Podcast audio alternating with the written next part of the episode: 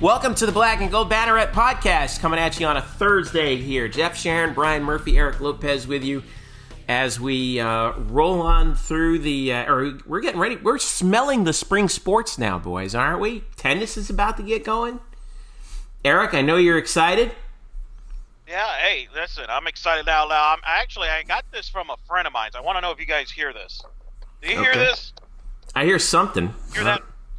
I'm afraid to ask. So, so our, a, a fan of the show, uh, his name is Alex. He just lost his job this week. Unfortunately, I feel bad for him. But he told me that one way that we can communicate better is if I hit this trash can. If I hit this trash can, for example, Murph, that yeah. then I can I I would like to take Jeff's question first, Murph. But if I don't hit the trash can, if I clap, you know that might mean that you get to get the question. Mm. What do you think? No? I uh, I've heard similar things from a friend of mine named Carlos who lost his job today. But, I okay. Now I heard he resigned. no, no, he lost his job. Okay, I see. All right. Uh, we are the Black and Gold Banneret Podcast. We are UCF's home on the SB Nation Network. Uh, make sure you follow us at UCF underscore uh, Banneret on Twitter, Facebook.com slash Black and Gold Banneret, and of course get news, analysis, and all kinds of stuff on all UCF sports at blackandgoldbanneret.com. We're going to talk some men's hoops. We're finally in the win column in conference. Um, and we're going to talk. uh, We're going to talk a little bit of football, finishing in the top twenty-five, and how much that matters. I think it does. Eric doesn't. Murph is always, as always, is agnostic on the whole thing. Um, and uh, and we'll talk a little. Uh, and we'll talk a little uh, soccer actually with the uh, MLS and NWSL drafts taking place and some UCF players moving up to the next level. But first, we'll talk about men's hoops. And by the way, we're going to preview the women's game against UConn, which is scheduled for Thursday night at the end of this segment. But let's first get to what has happened. UCF has got themselves a win in conference, boys. After the 0 4 start, they went up to Tulane, a pretty good Tulane team, by the way. Knocked mm-hmm. off Cincinnati earlier this year, and I don't know what's clicked, Murph, but something clicked because they went up there, went up 35 17 at the half, and just stiff armed Tulane the rest of the way. 74 55 was the final. My star of the game goes to Dazon Ingram because we saw him do things that I've been waiting to see him do all year. This was, this was, this is the Dazon Ingram I couldn't wait to see, and my God, he was great. Only two of three from the field, but 15 points, 16 rebounds, three of them on the defensive end, seven assists. Uh, and one steal. He was, uh, and how did he get to the 15 points? He was 11 of 13 at the line. And the reason why he was 11 of 13 at the line is because he attacked the basket. Uh, four other, or excuse me, a total of four nights, uh, three other nights had uh, double figures, including Matt Milon, who was four of eight from three point range for 12 points. He was hitting threes all over the place. So was Darin Green. In fact, those two guys were combined eight of 15 from three point range, both finished with 12. And Brandon Mahan, who got the start, was four of eight from the field uh, for 11 points. As UCF's UCF's three point shooting for this game was 46 percent, and they held Tulane to just 27. Uh, and also Tulane hit just 36 percent from the field, while UCF hit 46. So Brian Murphy, what the hell took him so long to play a game like this? Well, I mean, it's the laziest yet most truthful part of basketball analysis, which is make shots, win games. Uh, if you make no shots- way. I mean, really, this is kind of like the reverse of what happened against SMU, right? Like where UCF hung in that entire game against SMU, but because SMU hit 13 three pointers, they just couldn't overcome that. Um, this is a UCF team that we know is not as bad as the stats had showed from as far as perimeter shooting. You know, they were I think 29% coming into this game, and with the with the talent and the players they have on this roster, they're not that bad. And it's just taken a while for it to all click together. And this was one night where, boy, howdy, did it ever. Uh, Matt Milon came out and drilled the first three shots he took, all from above the, the three point line, and it was off to the races. Uh, defensively, they were good. I do think you have to also say that that Tulane, for whatever reason, was taking some really bad rush shots that didn't seem to be part of the like the defense doing any, anything to them. Just really stupid decisions by Tulane. But let's yeah, let's talk about Dazon because he is the the story of the game. It, it's it's again, it's like you said, Jeff. It's not about the the shots he took because he only took three. It's just him getting into the lane and creating from there. Whether it is drawing contact to get to the free throw line, whether it is one uh, getting a rebound, which he got 16 of, is a career high. Whether it's driving and kicking out for assists, he had seven of those, and and when he does that, and he's big enough to do that at six six, he can drive and then decide. And you know that's where he works the best. I think that's something that Johnny Dawkins has been trying to get him to do consistently, mm-hmm. and it really hasn't showed up these last few games. And that's why you've seen his minutes cut back. He is he just hasn't played up to his strengths. In this game, uh, he did so, and you see what it led to UCF. I mean, certainly they're not going to shoot you know nearly fifty percent when taking 25 threes every game. But when you surround shooters uh, around Collin Smith, who can pass out of the post as well, and then have Dazon creating by slashing into the lane, and kind of the same goes for Cesar DeJesus as well. And those guys can either score in the lane or pass out to shooters like uh, Milon and, and Darin Green and Brandon Mahan. This offense works pretty well, um, and that's what you saw this this game. I, I wonder how defenses will, will, will change it up. UCF really had no problems with Tulane's uh, zone multiples in this game. I wonder if that means more man to man stuff going forward. But for this game, it was basically how you drew it up. It's, it's almost like with Dazon going to the basket. It's like running the ball in football, right? It's like you might not you might not get the results. You might not dominate running the ball, but you at least need to present the threat of it, right? And yeah, and I also want to point out one thing here that I don't think it's I didn't mention in my article, which is on the site now about the game, but I thought was one of the smartest plays maybe of the season is the last few seconds of the first half. UCF is already up by double digits. They're already up by I, I think uh, 16 or 17, and they had the last possession of the half, and uh, it was a missed three from Darin Green. Dazon Ingram with the seconds counting down, three, two, one, jumps in midair, and in midair grabs the ball, and then flings it toward the basket in the hopes that maybe he gets fouled. And they call it in the act of shooting, and sure enough, he does get fouled. That's what happened, he right? he, he did. He goes. He does get fouled. He goes to the line. He gets another point for UCF. And I know it's only one point in a game in which they led by double digit, double digits for 30 minutes, but still, uh, that awareness. I mean, that is that is high level stuff to know that. Look, if I can just get this board, if I can just get this board, and get it off, you know, toward the basket. Doesn't even need to look like a shot. Which, by the way, it didn't even look like a shot because it went behind the backboard. but the but the act of shooting, maybe I draw something. And sure enough, he drew it and got an extra point. I thought it was I thought it was brilliant. The act of shooting doesn't necessarily mean that the ball has to hit the basket. But um, Eric, you saw the game. Is this? I don't know. Based on what you're seeing, could we possibly? Did you think that they turned a corner here in this game? I think it's possible. I think we would agree this is the type of game, this was the game, the performance that I think Coach Dawkins and the coaching staff envisioned when they had this team together, in particular with Dazon and Matt coming over, right? And I mean, Matt Milon is a 40% plus three point shooter in his career.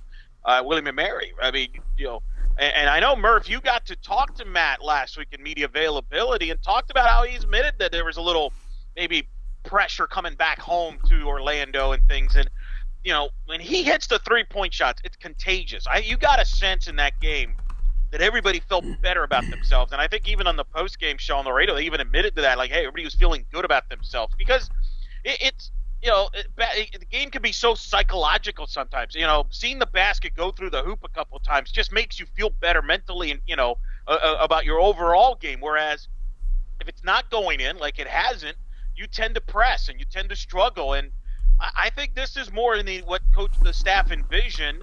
Um, and I think hopefully it calms certain people, minority of fans. I just want to preference that uh, people that are flipping out after a loss and, and wondering what's going on and where the state of the program when it's basketball. It's just a game. As Murph said it, and it's a very simple and not hot take type of a statement, but it is true. I mean, the difference between the SMU and UCF game, the SMU game, SMU hit the shots, and UCF didn't hit some shots. Cincinnati, UCF couldn't hit a shot. They went one for nine from three.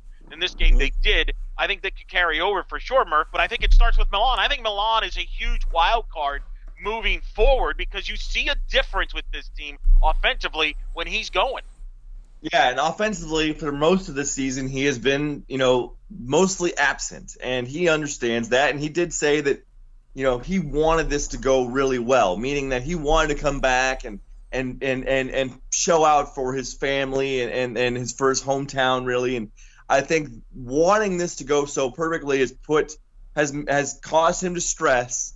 And then when the first few games didn't go very well, when he was I think two of two of 15 or two of 20 shooting, it just piled on, and I think he mentally weared on himself, and I, I you know, I, I, think that's what you saw out of him. And now these last few games, uh, you know, he has shown that the the type of player that UCF thought they were getting, and for him, he has admitted that uh, if he can get his first shot down, really just the first one down, it changes everything for him because mentally, like you said, Eric, seeing the ball go through, uh, it does. It gives you a confidence boost right off the start, and I mean it, it was literally 25 seconds in here where UCF steals the tip. They feed out to Milon. He hits a three near the corner, and they're off and running, uh, and and they're led by him. So I think you know he's he's back to being what they thought they were getting, but more importantly, he's another score now, another legitimate score for this team, which is something they desperately need. Opens well, the court too. Opens the court. Yeah. Because you have to defend him on the perimeter, and that creates more space for everybody. I thought Brandon Mahan yeah had a really another solid game, back to back games. Uh, you know, I thought he was maybe the best player in the UCF court against Cincinnati, and he, and he was solid again against Tulane. Uh, so it just creates more opportunities for everybody else, and that's why I think it's pivotal. And again, I think it, it you know, Darin Green shot the ball well. Hey, you look, and they know, they know. I mean, we were there, Murph, after the Cincinnati game. You could sense the frustration there. Uh, but you know, again, give credit to Coach Dawkins and his leadership, and I thought it was one of the most fascinating and best uh, press conferences that I've ever seen. I mean, I've been coming to covering basketball, basketball for over a decade in pressers, and I thought Dawkins was so fascinating in in explaining how close they really are. And fan, you know, fans don't get that. They just kind of they like to type on the computer and say, "Hey, man, you stink. Hey, what going on?"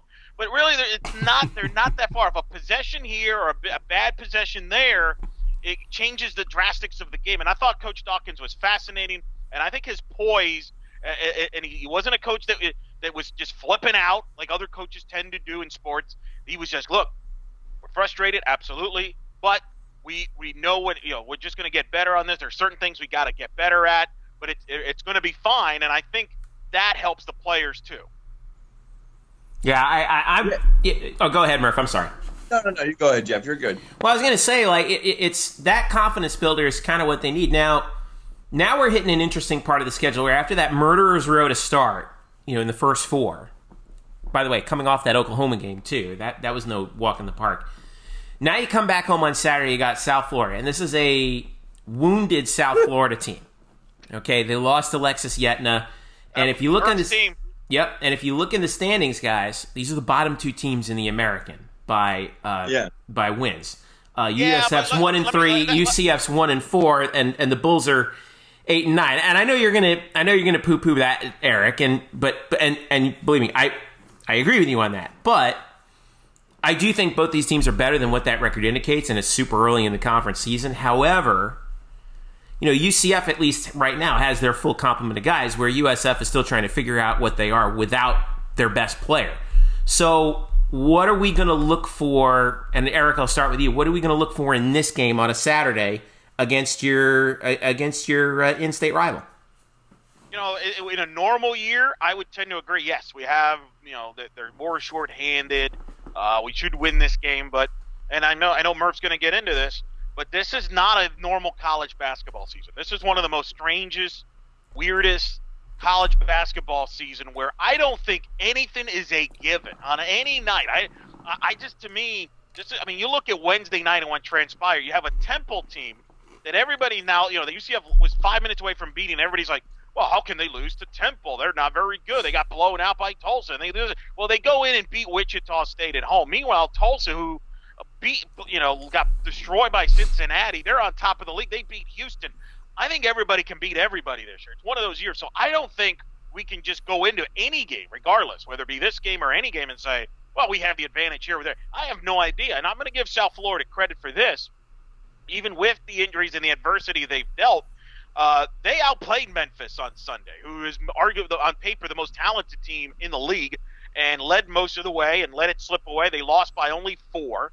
Uh, they did blow out UConn uh, at home in that game. Now they lost to East Carolina. I get that, but East Carolina maybe has one of the best players in the league that nobody knows about. He's a one-man show. My point is they're well coached. This is a rivalry game. I expect it to be a very intense game. Uh, and these two teams' programs play close games, uh, you know, usually anyway. So Murph, right. I, I am I. I mean, I mean, to me, I don't know what to expect anymore because I don't know what to expect on a nightly basis in this sport this year. let alone, why should I expect to know what's going to happen this Saturday? Absolutely. I mean, absolutely true in every aspect, especially if you watch basketball outside of the AAC. It is per, it, it's permeated throughout the entire sport. There is no easy victory in basketball because there isn't as much top end talent, uh, and the ta- and the ta- and the talent that is there is dispersed upon more teams, um, and so it's just a more even slate night to night. Even if you've got a, a, you know a top five ranked team versus an unranked team, and I'm going with Duke and Clemson here. It doesn't matter. You can still lose. I wish I had said this too. I, and I, I thought it during the Wichita State Memphis game, and I, I didn't say it on Twitter, so people can say like, well, this is all 2020 hindsight. You're trying to make up for this. I was pretty sure that Wichita State was going to lose one of those next two games after beating Memphis, because after that sort of emotional, high energy spotlight game, you had to go back to back on the road uh, within the span of three days, both at at UConn at Temple and I figured they would drop one of those, and they almost dropped both. Uh, so that doesn't surprise me. They they lost to Temple, even if, even though Temple's had their own struggles. And just again, like you said, Eric, it goes to show that nothing can be taken for granted. Even though USF, uh, you know, bless them, but they've had a, a, really tough year with losing their best player before the season started, and yet uh, they you know, and then his backup Mayan Kiir leaves the program, um, you know, shortly uh, into the season so now, it, you know, they really just they they've been struggling and fighting uphill ever since. But still, you know, with that, they have an experienced backcourt, uh, and you just don't know it. And, yeah, and, you, and you, yeah, no, very much so.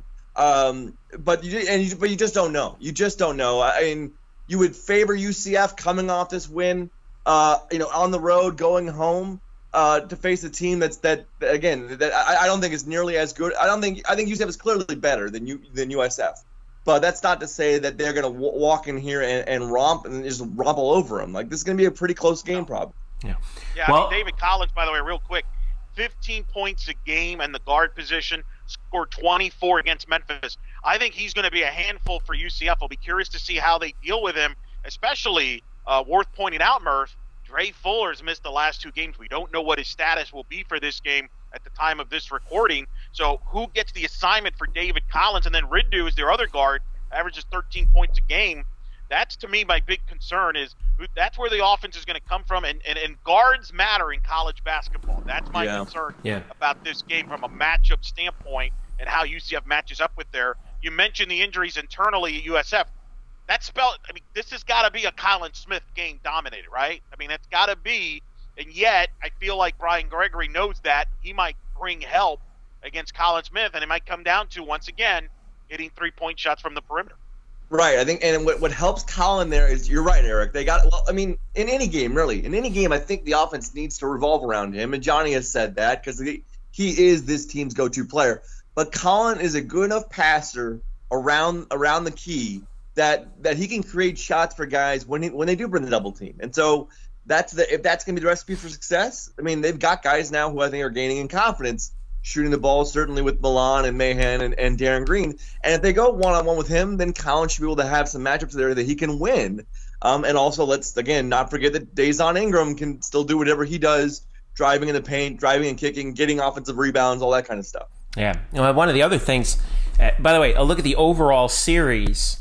Right now, UCF has won eight in a row, and all but one of them have been by double digits. Uh, they've won 10 of the last 11 and let's see uh, going back to 2008 i'm trying to count this up here that's let's see that's 8 and 5 that's 13 of the last 17 against usf wow Wow, um, which is yeah, and uh, going back to December of 2008. So, uh, USF leads the overall series 22-17 because they got a they got a pretty dramatic head start. But so far, U, UCF has dominated the war on I four in men's basketball um, to this point. Uh, tip off for the game is set for Saturday at four, and it will be on ESP. Or excuse me, no, that's wrong.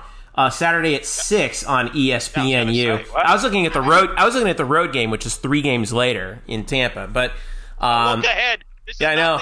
look ahead. look at me looking ahead now. ESPNU uh, Saturday um, at six should be a good one. Okay, real quick, flip over to the women.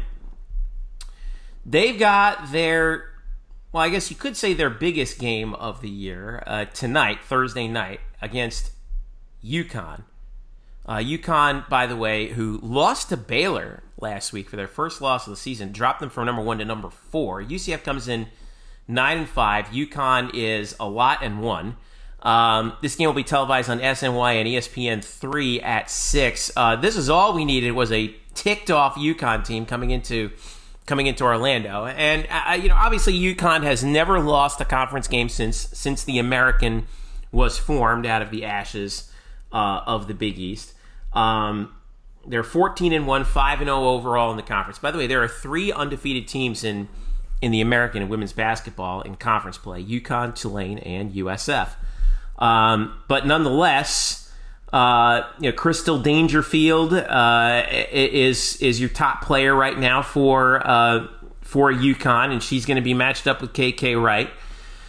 Uh, you do have you know uh, the typical you know ensemble of of front court players, you know, such as you know Olivia Nelson-Ododa, and Christyn Williams for UConn, and Kyla Irwin, who are going to be who are going to give UCF fits, but you know, we've talked about this every year. This is a hard game to always gauge because like what is UCF's threshold for performance, right? I mean, it's they're against UConn. There's going to be a lot of a lot of the old folks coming down from the villages to watch this game. UConn, by the way, fourth in the RPI. UCF sixty third um, in the RPI, oh, yeah.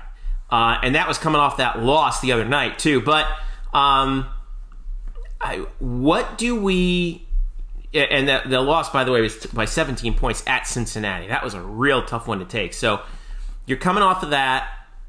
What's the what's the bar here, Eric? What what do we want to see tonight? You know, this is a strange game to handicap. Um, in fact, that's a hint to see if one of you guys can figure out if there's a point spread for this game or not. I don't know if there is in women's basketball. So uh, that's my little like tease to see if you guys figure this out because I actually think UCF for the first time. To, it, it, this game is significant in a lot of ways. It's the last time UConn is scheduled to be here in Orlando. More than likely, will be the last time they play here. Um, you know, it's coming off a game last year where they were the top two teams in the league. We all remember what happened in the championship game where UConn won, but Geno was agitated with suppose because UCF was trapping late in the game, and like it was just very bizarre. Um, this is a UConn team, and I said this about a month ago. This is not a strong, uh, uh, the best UConn team we've had in a while. This might, this is a young UConn team and Geno Auriemma, forget me, Geno Auriemma has been very critical of this team. He has called this team immature. Uh, he has called this team in, uh, not dummies. He's called them not smart. Um, he was he, he pretty much said we got no shot this year. No shot. He doesn't think they have the marquee player to win uh, this year and and you know that was after the Baylor loss, mind you. That was their first loss of the year. They ranked number one. He called the voters idiots that voted them number one. I mean, he, I mean, he, I, will tell you this: one of the reasons me and Murph are going, we're, we're, we're gonna we're gonna miss Geno's pressers personally, but um, even the Memphis. This is a weird part of the schedule. UConn played Baylor, as you mentioned, Jeff, last Thursday. Mm-hmm. They then played Houston at home, blew them out by 40. Then they played at Memphis on Tuesday, struggled. They were trailing in that game pulled away late in the fourth quarter, won by I think by only twelve.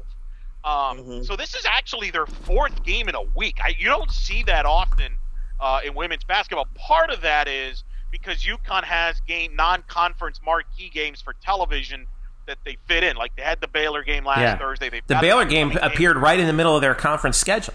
Right. You know. Right, and they've got a game with Tennessee coming up in the renewal of that rivalry, so that's a big deal. So they're trying to squish in a bunch of games here. Maybe the conference, maybe this is their little parting shot to the to UConn for you know, leaving the league because I do wonder about them coming in here playing their fourth game in a week.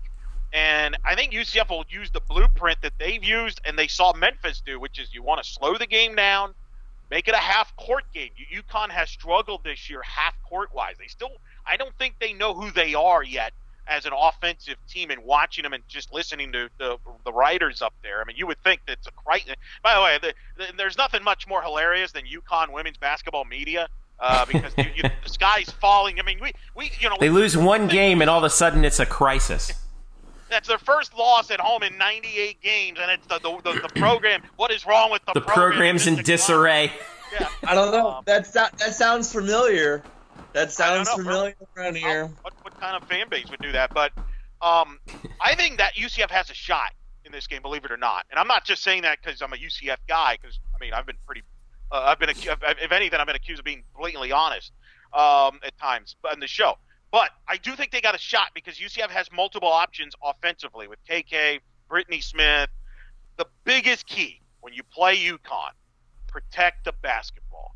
No one is better in this sport in women's basketball than UConn in turning you over and and getting easy baskets. And as you saw, Jeff last year, mm-hmm. when these teams met, what they did was they put a lot of pressure on KK Wright. They put multiple players on him and try to speed up the game and force turnovers and UCF struggled with that. And we saw in the Cincinnati game, you know, and you brought it up. You were at the East Carolina game. They even showed that there. Tw- you know, turnovers for UCF. They cannot turn the ball over like they've had the last couple games. They had 20 turnovers in the Cincinnati loss, which turned into 25 Cincinnati points. Um, I think they had what nearly almost 30 in the East Carolina game. You, if you do that yeah. against UConn, you're going to get run off the court. Um, now now, I find this interesting. So, UCF right now is fourth in the American in turnover margin. They're plus 3.5 a game. Okay? UConn is sixth. They're the last team that's plus in that area. They're plus 1.13. So, if UCF, like you're saying, can take care of the ball, slow the game down, and just get UConn frustrated, yep. then what Geno was saying about his team, you think probably could come to fruition. They'll get frustrated, they'll start taking stupid shots, and then all of a sudden it's a it's a one or two possession game in the fourth quarter, and and they start looking around, thinking, "What is going on here?" And uh, it, I, think that you got also in the Memphis game. That's yeah. what happened in the Memphis game. Uh, and Memphis, by the way, is in the very bottom of the league. They haven't won a conference game yet, and they're hovering around 500. So, uh, I mean, what do you think, Murph? Do you think UConn can be had in this game? I mean, yeah, because any team can be had. I mean, I, I guess so, but I'm not. You guys are getting my hopes up here, you know. I mean, We're like not asking to bet on this, Murph. Don't worry, we're not. I mean, I can't find the line, that, by the way. Anyway, I can't. No, I can't find it either. I really did look for it. I know I did. I mean, I'm not saying that UCF has a chance to win this game, but it, like again, like you say, if they take care of the ball, they slow the tempo down. I think also doesn't. I mean, how involved? Because we know about KK, but how involved does Brittany Smith need to be again in this type of game where that front court is so imposing, but that UCF does need that sort of inside-outside game offensively to keep up with with so many of the talented players on UConn's front that they're going to need to score somewhere other than KK. Yeah, and Brittany Brittany's been on a roll six straight games in double figures and uh, you know getting a lot of rebounds as well. They're going to really need her to show up and, and, just at least offensively contribute something to where UCF can can get past 50 because you know if, if you turn it over that UConn defense is going to stifle you. Well, I'd say not just Brittany but also Masseny Kaba as well because well, that front court has to have a dominant game. Yeah, and they got to be good up defensively inside. You know, you look at the Cincinnati game. I watched that game. The young lady, uh, Thomas, for Cincinnati, just had their way. 12 of 13 from the floor, 32 points and eight rebounds. And one yeah. of the problems UCF's had this year uh, defensively, because they're actually their numbers are down. This is not your typical Abe defensive team. They're giving up more three pointers than normal. And You know, in the previous three seasons under Coach Abe, UCF's given up an average around five threes a game.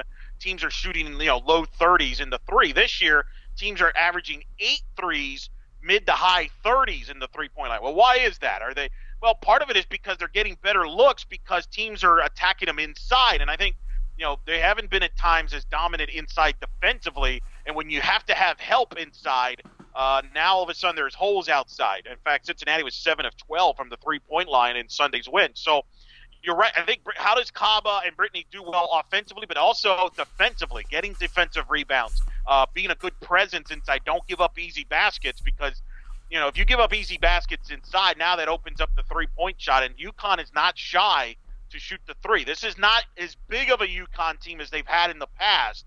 Uh, they tend to, build, in fact, they tend to kind of, you know, depend more on the perimeter game with Dangerfield and others. So I think it's an interesting game, actually. I know it's crazy. I think the biggest storyline is will UConn drop a game in the league? I think they could this year. They I, never have I, in the entire in their entire history in the American. I, don't know how many games have, they've won, but they've never lost. I so think it could happen, but I don't know who. And if they win, if they win this game, it's be 120- five in a row, I think. Wow. In the That's, right. That's amazing. I mean, when you really think, I think about they that. Could, I, I think they could lose. What I don't know is if it's going to be necessarily a UCF game. It might be a team they don't respect. Like you mentioned, Memphis. They probably didn't respect Memphis in that game. My concern is because they struggled against Memphis, they right. probably have their antennas up. They're probably going to be ready to roll. And I think we're going to know, guys. We're going to know in the first four or five minutes of this game. Yeah. If UConn jumps out to a 16 to two lead, I mean, forget about it. But – you know, if you if you can keep them, you know, if it's like 10 to 8 after the first, buckle your seatbelts cuz it, it might be it might be an interesting night. I found the line by the way. It's uh, it's 16 and a half. And that's according to that's according to 5Dimes. So, um, I bet you. I bet you. I mean, I'm, I'm not going to ask you to look. Uh, we, there's probably no historical. I bet you that's one of the lowest compared to past years. I bet Yeah. you in the past they've probably been in the 20s. 125 is the over under by the way. I like the under there a little. Yeah, I like the under too. a little. I'm tempted to take the under. Murph, write this down. We got something to look follow here. We could have a bad Okay. beat situation. 16 and a half is a pretty testing number. I mean, they're begging you to take UConn there. I'm going to stay away. I'm with Murph. I'm going to stay away from this because I'm not going to pretend I know what I, I just. I, I would feel better about UCF chances if the Memphis game wasn't as close as it was. Mhm. I just have a feeling that Geno, the last 24 to 48 hours after that game, I, I think those players heard about it, and I think they're going to be focused. So the girl art, uh, we got to be ready. We got to be ready from the tip, because if not, uh, you can, you know, you can, uh, you can run yourself out of this building. Hopefully, it's a game like a couple years ago that we all were at, where it was a 55-37 competitive game. UCF kept it competitive. That's the type of game UCF has to play in. They cannot get into a game in the 60s or 70s against UConn. They'll be in big trouble. Well, doing some Right, math yeah. on this line, I'm, they're thinking it's probably going to be around 70 to 50, 54, somewhere around there. Is that so? Go ahead, Murph. I'm sorry. No, I- and I would say like six. You know, and you know, Eric, you brought up that game from a couple years ago that we all watched, and coming out of that game two years ago in which UCF scored 37 points, there was reason to be optimistic because of how well they played defensively against UConn. However, to the point of the line, that was an 18 point victory for UConn in one of the worst games they played all year. Yeah. Uh, I Much just- better I- UConn team. Much better UConn team. Uh, but you're right. I, I, Then, then, then now, yeah. I, I would stay away from that number because again, I think they're going to be focused after the Memphis game. Plus, you know, who knows after what happened last year in that championship game, Geno getting all agitated because UCF was pressing at the end of the game, which was silly. But does he use that as a motivating tool to his players? I don't know. I mean, it's all you know. We'll find out once they get on the court. But you know, hopefully it'll be a fun game. Hopefully it's a good game for UCF. Again, I think they can play well. If you pull this upset somehow, that's a huge trump card as far as the NCAA tournament is concerned. Uh, Oh, you're not kidding. resume-wise. Oh, you're not kidding. And if you can, you know, and if you can, you know, it'll be the story of the sport for sure. Um, if not, if you can keep it close, I think that's good positive momentum because they got another big game. Oh, by the way, Sunday at South Florida, which is equally as big, if not bigger, because you know we talked about this stretch being a rough stretch, guys. They can't afford. They can't afford to go 0 and 3. They go 0 and 3. That they've dug themselves a bit of a hole here early in the league. You know, you'd like to at least, if you believe, you know, if you lose your UConn game, to split and take that USF game, and then one and two, and then you think you'll be fine. This is an important next couple days, and we'll learn a lot about this team uh, moving forward. Yeah, I don't mean to bypass the entire USF game because, after all, I mean USF, like we said, they're having a very good year once again. They seem and to be back. Just as big a game. Yeah. Just as big of a So, uh, so tip off for uh, UCF against UConn, 6 p.m. on Thursday. Um, And uh, if something wild happens, well, we'll keep you updated on it. Make sure you follow black and gold banneret.com and UCF underscore banneret on Twitter. We're gonna have an emergency podcast there. I that would listen. That would be emergency podcast worthy. I think. I don't know. No, We'll it- I don't want to get too far ahead of myself because I always do this. You know, you guys are getting my hopes up No, here. that we're me and Murph are in the arena, and uh, let's just say that sometimes it's a little hard to reach us in the if you're in the building. That's all right. You just walk outside. It's you know, I mean, that place is a bunker, but hey, what are you going to do? So, all right, uh, we're going to take a break. When we come back, wrap up a little football because the final we put the final bow on the football season with the postseason rankings, and we will debate whether or not that actually means anything. Stick around. We'll be right back. Welcome back to the Black and Gold Banneret podcast. Jeff Sharon, Brian Murphy, Eric Lopez with you. UCF underscore Banneret on Twitter, Facebook.com slash Black and Gold Banneret, uh, where you can find uh, a number of interesting stories that we've been pumping out here, including basically the conclusion of uh, football season here. And, uh, well, they surprised us pleasantly, didn't they? UCF football finishes at number 24 in the country in both the AP Top 25 and the USA Today SID, I mean, coaches poll. Um, some interesting notes on this. Uh, this is the fifth time in school history that UCF has uh, finished the season ranked but it's the first time that they've done so without having won their conference, let alone their division. Okay? Um, it was a banner year for the American in the top 25. Four American teams were ranked in were ranked in the final in both final polls. Um, and they were all in the same spots, interestingly. Memphis was at 17, despite the loss in the Fiesta Bowl, or the Cotton Bowl, rather. Uh, Navy was at number 20, and Cincinnati was at number 21.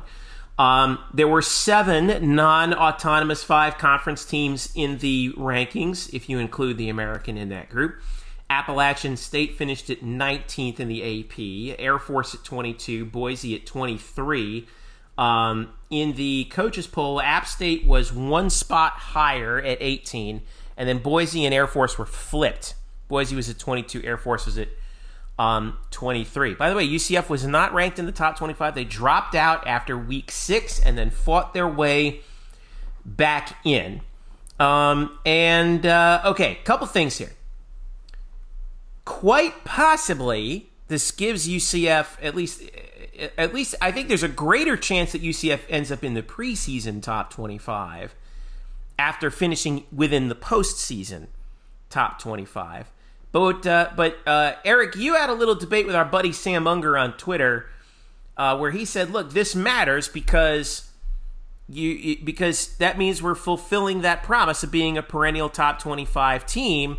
Where you say the rankings don't matter, all that matters is the top four. And in the big national picture, yes, I agree with you. But my point was, it was, and I had the gift to accompany it was you know, you can't be. What does UCF want to be considered? They want to be considered a perennial top 25 program at the very least, right? Well, you can't be a perennial top 25 program unless you perennially finish in the top 25. And they've only done it five times in school history, all of them since 2010. So, this, at least in terms of UCF's goals as a program, matters. You disagree. Why? Because I don't think it has any impact on how good the program is or not based on the voting. Like, Well, like, objectively, if that objectively that's true, but it does it does matter in terms of na- me national ask you this, perception of. Let me- UCF. well, No, let me ask you this: Do you remember who was who ranked who who finished ranked twenty fourth last year? uh, I don't remember. No, nobody does. That's the point. Yeah, you could throw out, "Hey, we're a top twenty-five program," even if you're not a top twenty-five program. Texas has done No, this for a can't. decade. Okay, but that's can't. Texas. Everybody does it. Everybody does it. Um, But that's Texas. That's that's big, huge Texas. That's Yeah, but- not Yeah, that's, UCF. That's everybody. Boise State's the same thing. You realize Boise State wasn't ranked last year? Like they weren't, but yet people think they're a top twenty-five program every year. They're not. But Uh, the, but they okay, but they have been all right. But Boise State has been ranked in the top twenty-five. I'm trying to, I'm gonna I'm gonna pull it up here. But they've been it up. Let me make a couple points uh, Okay. while you looked it up. First of all, if you read my story on blackandgoldbanneret.com, you should not have been surprised that UCF finished in the top 25 because I broke it down and they were in good position to get in. Let listen, we're acting like they beat out like these 11 and 12 win teams. They beat out Texas A&M, who's 8 5. So it's not like this was some like big hurdle they had to overcome. And look, I'm not saying it's not a cool thing to happen. I think people kind of take my words out of context. No one said that beating Marshall didn't help them get to the top 25, and that's all. Well, great. certainly, it certainly did. Yeah, we all agree on that. duh. But my point is, it doesn't have a big impact either way on what I of what this program is. And I've used multiple examples. You and I, Jeff, were at the at the Cure Bowl against Arkansas State, where they got beaten down by Arkansas State. Did that negatively affected the program moving forward? Uh, no. They went undefeated the following year. Uh, 2012, which is kind of what this year reminds me a lot about, was 2012. They won 10 games. They were as good as this year's team. Uh, Blake Bortles was his first full year as a starter. Remember, the year before he kind of split with Jeff Godfrey. They lost a heartbreaking, controversial Conference USA title game to Tulsa because that's all we do is we lose at Tulsa every time we go there. Now we've learned that. In Uh, in hilarious fashion. Yeah, right. We we uh, beat Ball State and St. Pete. We didn't finish the year ranked. What happened the next year? They went to the Fiesta Bowl and had their, you know, at the time their best year ever. They won the American. I think the only differences between 2012 and 2019 is two things. Yes, the recent success, but we're also in a better league. And I, you know, and there are certain fans in this uh, portions of the fa- audience that likes to bash Mike Aresco in the league, and some of it is deserved. I'm not denying that. But let's also give credit where credit is due. The fact that the American, as you mentioned, had a great year, four teams in the top 25 because they have separated themselves. They have distanced themselves from every other group of five league. It's not even close right now. Nobody even ever brings up the American in the same sentence or even paragraph as Conference USA. Uh, that also helps UCF in the brand there as well. So I think it's a combination of things. But does finishing ranked 24th mean that they're all of a sudden this great program? No, they've always been a great program. They have a good team. That wouldn't change if they were ranked 24th in this last poll or if they were unranked. What does matter is what happens opening night against North Carolina in a game that's going to be nationally televised, more than likely on Friday. And if you get yourself back to winning the American Conference, playing in New Year's Six bowl games with massive exposure, you're going to get the, the that's the rewards are going to come with that. That's not going to and those things don't get impacted by how you finish in a poll in the end of the year that are voted by SID's quote coaches or some schmuck writer in Ames, Iowa who's eating Doritos and wondering, hey, I, I think this team has got 10 wins. I don't. Let's not get carried away with what this means for the program. The program was going to be fine whether they were ranked or not. That was my only point. Okay, you're right, right, objectively about that. But I will say that when people see you ranked in that final top 25 year in and year out, nationally, that has a major impact on how you're perceived as a program. Not within our UCF bubble or even within our American bubble. I'm talking about outside of that, okay? And to give you a point, you talked about boy, you you mentioned Boise State, and I and I did look it up. They finished in the top 25 in 13 of the last 18 seasons. Now, is that every year? No, but the reason why they're considered a perennial top 25 program is because they're pretty much perennially in the top 25. All right. Right, Uh, they're right around the mix. But you know what? Here's the thing. UCF is the same. Here's the one difference. You want to know why UCF? And people wonder why is Boise get the benefit of doubt over UCF? It's a real simple. Well, because they've done it for longer. No, well, no, it's not just that. They never had. They never went winless. See, if you take away the, the winless year in 2015, I don't think we're having this conversation. People respected the O'Leary program in 2013, College Game Day. He talked about how good they were, things like that. Yeah, you get you be a big underdog against Baylor, but that's going to happen whether you're ranked or not. People are still going to disrespect UCF no matter what. There's always going to be a percentage of that audience. The only reason why I think people, and I don't know if it's insecurity or not, people don't think they're not a top 25 if there's out there because of the winless season. But I think I think the majority of people that follow the sport already respected the UCF program and already respect what this team is in the current run that they're in, obviously from the last two years and moving forward. I don't think there's any question they're going to be the favorites to win the American next year, guys. I, I don't think people were lacking. Oh, I don't know who this if they're any good. You know that you know. Yeah, I think everybody knows they're a top 25 team program right now. I, I don't think that this final poll proves that. Uh, Murph, can you settle this, please? What what came first, the chicken or the egg? Well, the egg came first. the chicken evolved from a different animal, but the egg came first. It's a, I mean, it's a mammal. It's what happens. Okay. Are we talking about football or are we talking about evolution? We, we, we can let okay. Let's let's pull it back to football here for a second. yeah. Okay. Although I do appreciate the lesson. I you know, Set, yeah. Let settle this. D- does it matter in some way that UCF finished ranked in the top twenty-five? Not particularly. Okay. Why not? Like, it's a it's a fine feather in your cap. It's a nice stat to say that they have finished. They, they you know, hey, as UCF is certainly willing to brag about, they are the only team in the state of Florida that's finished in the top 25 the last three years. That's great.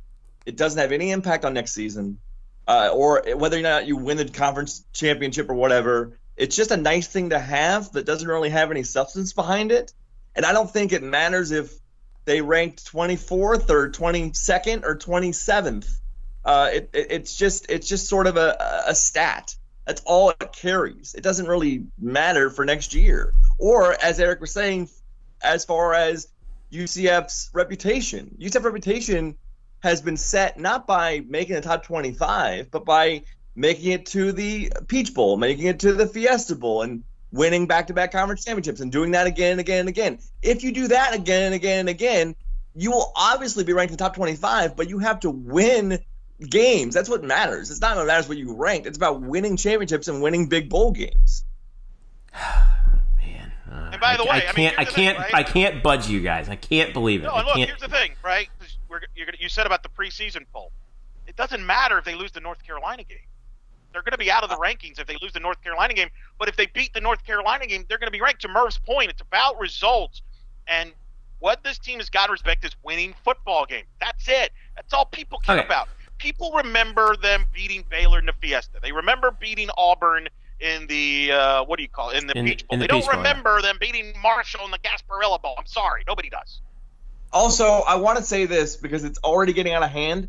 I know we're excited for for the North Carolina matchup because of the sophomore quarterback matchup, and it, Right. you know it- it's it's it's an A, it's an ACC team, but man, I feel like if UCF drops that game, the fan base is going to light the season on fire already, and that's just No. like way premature. that because- that I agree with. This team has to win the conference championship, not the playoff, because again, we've said this for years now. The playoff is still out of the picture. It won't happen. You're right. It's about And- winning your conference. It's about winning think- your conference. and a credit to the league because of the success they have. Now, and let me just say this too: as great as the years the American had this year with 14 teams in the top 25, they have to do it again next year. You can't drop back to No. being a one-ranked team league. You have to do it. You can't just celebrate over one great year. That's great.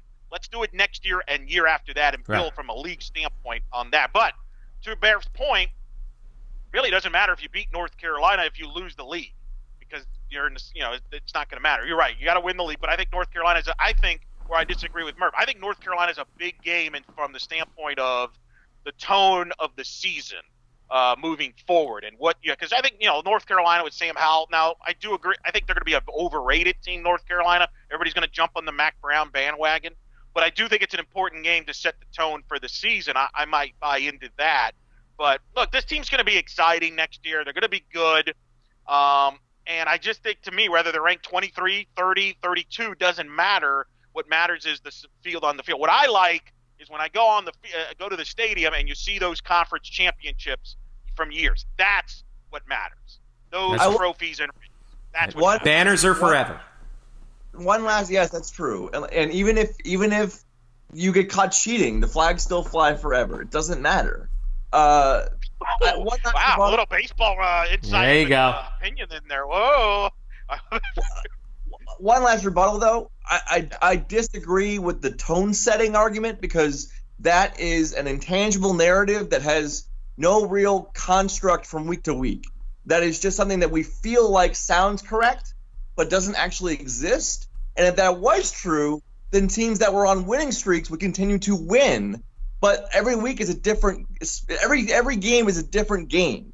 So I don't I don't agree with the tone setting argument. It's a nice win, but that doesn't mean you're more likely to win the next game. No, no, I didn't. And I, what I mean by tone setting, I mean like if they win that game, I think everybody's feeling good. Then, uh, hey, there's a lot of positives moving forward. If they lose that game, you know what's going to happen, Murph. We're going to be on this show and we're going to be answering all these questions of what's wrong with this team, fairly or not. And now it's like question marks moving Let me forward. answer that. It's totally unfair if we answer those questions, and we will if All they lose, but it's totally unfair.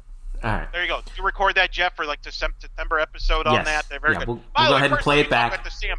I- I'm looking forward to, and I don't know if you've already started looking at this, Murph. I'm already waiting to see what the flight prices are for the Houston UCF game in Houston because I'm looking forward to seeing D'Eriq King return. Like he. Oh yeah. I'm sorry. I almost said Talk that. about talk about a news dump, by the way. Derek King announcing that like in the middle of the national championship Yeah. game. Yeah. Where are you? Where are you? Yeah. Where are you, Houston fans that went after me when I said, hey, "Don't believe this nonsense"? He's gone because I knew that for a fact. Talking to people, no, you don't know what you're talking about. Well, he's gone. Did he, Oh, in in D'Eriq King's defense, defense, he did drop that news probably at a time in which he thought the championship game would be over. But since the championship game literally lasted an era, uh, it, it just happened to fall within the parameters of the game. By the way, all the articles that are coming out about where D'Eriq King might go, uh, all the ones that I'm looking at, Athlon, wherever, none of them, none of them mention South Florida. They do mention a school in South Florida, though. Yeah, they do mention the Miami Hurricanes. Why would they? Wait, why would? Why would South? Why would he go to South Florida? Is he from Tampa?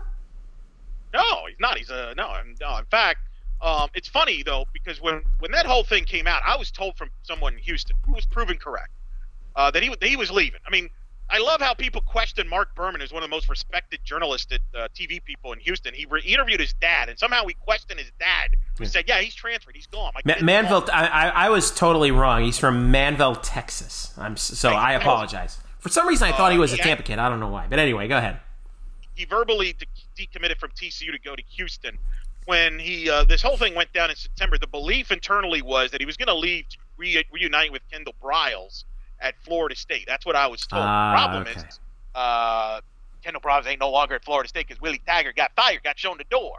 So I think the question with uh, with King will be: Does he follow Kendall Briles, who's now at Arkansas? Eh, I don't know about that.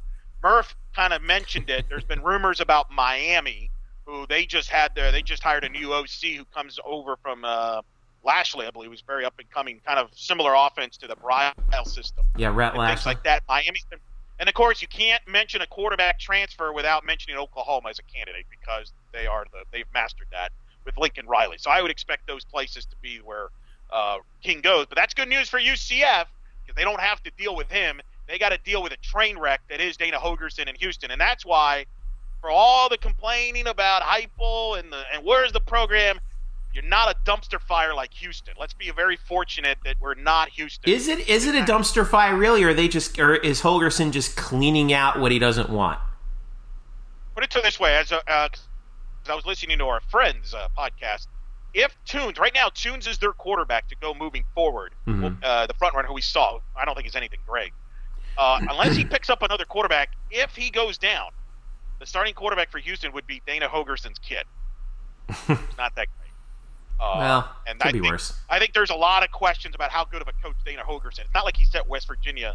You know, it's not like they want anything of significance in the Big 12. I, I just wonder if that's going to be a big headache moving forward. There's a, it, we'll see. We'll see what happens. You're right. They got a lot of They players. threw, they threw a lot of money at him, which which means they have a lot of faith did. in him. So I'm just saying, don't take for granted what you have because sometimes, you know, Houston, you know, sometimes it could be a lot worse at a lot of different places, and I think we lose fact of that because we lose a game once in a while. Oh my God! You know, let's All just settle down. All right, let's take a break. When we come back, uh, we got some soccer news to pass along, and we'll wrap this thing up. Stick around. This is the Black and Gold Banneret podcast. We're back after this. Welcome back to the Black and Gold Banneret podcast. Jeff Sharon, Eric Lopez, and Brian Murphy with you. Uh, make sure you log on to blackandgoldbanneret.com for uh, all the latest, including uh, following the action Thursday night as UCF women's basketball takes on UConn. We had some other news from the women's sports on this uh, Thursday. Um, Konya Plummer, the uh, former UCF uh, defender who also played in the Women's World Cup for her native Jamaica, uh, is going to the NWSL. She was the first selection in the second round of the NWSL draft taken by the Orlando Pride. So she is staying home. Konya, real happy for Konya, has developed into an amazing, amazing defender, and it's going to be really great to see her um, with the Pride. This, uh, at least for the foreseeable future. We're actually following the NWSL draft right now. It's it's wrapping up at, as we speak. There's about five super draft like the MLS. It's not a super draft. draft. That's unfortunate. It's not a super draft, but it's just a regular plain old garden variety um, uh, vanilla draft. But they have about five picks left. Um, none of them belong to Orlando. Um, but if we see another UCF player get their name chosen, we will pass that word along via our Twitter account, UCF underscore Banneret.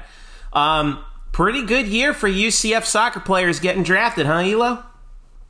It really is. Uh, obviously, last week with Cal Jennings going in the first round to FC Dallas, Jonathan Dean, ironically, going in the second round to Orlando City. Uh, in fact, I was on a podcast, OC uh, Lions blog, a great blog they talk where they break down Orlando City and uh, talked about. It was a privilege to talk about Jonathan Dean there, but defensive players getting drafted very high and pretty cool to have a couple players will be staying locally. And then, you know, with Plummer, you know, they just signed. Uh, uh, I think they had Carrie Lawrence the other day uh, to a yeah. Carrie Lawrence got signed. That's right. Mm-hmm. So she has a chance to make the team. Obviously, we have our friend Bridget Callahan, a friend of the show, has been on. She's on was on on the Pride team. So I yeah, I think it was great. I actually enjoyed their coverage. They had the, the draft was on Facebook. I watched it. I thought it was well produced and it was doing well. So uh, I, I enjoyed it. I'm very happy for both programs that develop talent and in both professional leagues. You know, the women haven't had the luxury like the men have as far as a consistent professional league here in the states, and they're trying to build that up. Hopefully, it works out for them. But uh, yeah, Plummer was super athletic. Having watched her in person, she could catch anybody in, on the field. She covered all bases, and I think if she was healthy, if she would have been healthy in the conference tournament, I think she could have made a difference, and maybe UCF could have beaten South Florida and played in the championship game. Maybe who knows? Maybe win the automatic bid. But nonetheless, what a great run she had, and obviously playing in Jamaica. And the good news about the WNSL draft too, Jeffrey, uh, we don't have to no longer deal with South Florida's greatest player of all time. She got drafted super high in the first round, so I think a lot we're, we're very relieved that she's moved on. Yeah, that and, was uh, uh, that was uh, Evelyne Viens. Yeah. Um, yeah, she went to Sky Blue FC, which is actually a team based in New Jersey. Um, well, congratulations to Evelyne. Glad she's no longer in the conference. Uh, so, saying, congrats to. So, so uh, con- uh, again, congrats to Konya. And uh, as any personnel moves happen in the NWSL with any other UCF players, we'll be sure to keep you updated. Uh, let's see what else we got here. We are less than a month away from baseball, Murph. All right, here's what. Here's something interesting. All right, Talking season, baseball with Murph. Season up. ticket holder slugfest is happening. Okay, this is January 29th. This promotion is going on. If you purchase your season tickets by 29th, you get by the 29th of January, you get to come back on February 1st for this event. And what you do is they're going to throw somebody's going to throw 5 pitches at you. If you hit a home run within those 5 pitches, these are fans who bought season tickets if you're a nice season ticket holder, you buy, you hit one home run off of those five pitches, you receive your season ticket for free. The cost of the ticket will be refunded, donations not included. Uh, so I ask you, Murph, uh, could you hit a home run off of one of five pitches? Um, thrown back. There's no information as to who's throwing this. I, not, not if it's a pitching machine. We don't. I'm assuming it's probably a pitching machine. Um, uh, but I don't know. It could be Greg Lovelady himself, for all we know. Um, could you do it, Murph? Could I? Or, or, so wait, are you asking me if I could hit a home run out of John Euliano Park? Out of John Euliano Park, yes. Well, okay. The obvious answer. I mean, there's a couple of obvious answers. The first one is absolutely not because I have no like lower body strength. Like, what do I what do I hit with? Your upper my... body strength is is I will say a, a, a thing that has to be seen to be believed. I do believe yeah, that. but but but in baseball, you have to drive with your lower half. You pull your hips through your core muscles. I have none of that. Secondly, I want to bring up this fact: Okay. the the people who whose uh, at least college recreational job. Not, it's not their job because they're not getting paid. But the players on the team at UCF hit 57 home runs as a team last year. I don't know how many of those were at home, but it wasn't much because it's hard to hit a home run at that stadium. So, and that's what they do. They they play baseball. The wind blows in, man. Yeah, and so for any schlub to come out, I'm sorry, but let's be honest, for Joe Schmo to come out and go yard, uh, no, that's that's not happening unless they're like unless they got like a ringer, unless they could bring unless unless What about there's a Murph? But Murph- former player, but Murph- right? Yeah, there right, you go. Right, yeah, like it's a former player, but or or unless they go down and like um uh someone comes up from spring training. Uh, at like Astros camp, Right. wears a mustache, and like, oh, I guess it's Alex Bregman. Amazing. Ale- Alex Uh, Bregman doing a Bobby Valentine, right? Showing up with a Yeah. with a pair of glasses and a mustache. I, I appreciate the uh, I appreciate the promotion, but this is the uh, proverbial uh, carrot on a stick in a in a, did- or, or a I rabbit. what you're talking about, Merv. Merv, This we're gonna be fine. I've got I've got my trash can. I'm gonna bring it with me, and when I hit it, you'll know what the pitch is coming. I think we're gonna be fine. Ha- Have we run that bit into the ground? I feel like we've Yeah, I feel, I, I, I, the bits, yeah, the bits, the bit's been run. It's you know, we've run it. But I'm getting criticized. I'm not the one that asked Murph if he can hit a home run. I mean, I mean let's be real here. I, mean, I, I listen. It's a, it's, it is a compliment to Brian Murphy and his, uh, and his uh, incredible upper body strength. I will say that. Um, we have, uh, we're going to be doing our basketball all decade teams coming up this, uh, Hey! coming up here by the end of the week. Yes, at long last, it'll be it'll be up there, uh, and it should be fun to see. We got softball, baseball, football, and volleyball up there um, too. And then, uh, well, what else do we have? uh, Do we have going on after the UConn game, which is tonight? Um, what do we got going on here, uh, Murph? I'll start with you. Oh, well, you know, we'll have uh, a little. Uh, I think USF talk at least on on my Twitter account when we meet with uh, when we meet with Johnny Dawkins on Friday. Most likely, we'll see if there's an update on Dre Fuller uh, on his uh, availability. I will say also we should mention there is football news, like actual news, about in addition to the roster, about UCF jumping back into the JUCO ranks to grab yet another cornerback. This is sort of in the same vein of uh, Tay Gowan and Mike Hughes. Uh, Emmanuel Apia, uh, for, who is a native of Ghana and is growing up really in New Jersey and in New York, went to Monroe Community College, had eight interceptions last year as a sophomore in JUCO. Kid went to He Bergen Catholic. I mean, I, I- I know this is your this is really your jam. He's I mean, my boy. I- I yeah. assume you know everything about this kid because he's growing up in your like in your neck of the woods. Yeah, but those those Bergen Catholic kids, they they take they they don't take any crap from nobody. I love this. I love this one. I can't wait to see him. Emmanuel Apia had had eight interceptions last year, and is six foot uh, corner, and it just it just adds to the depth of what we, we already thought was an amazing secondary.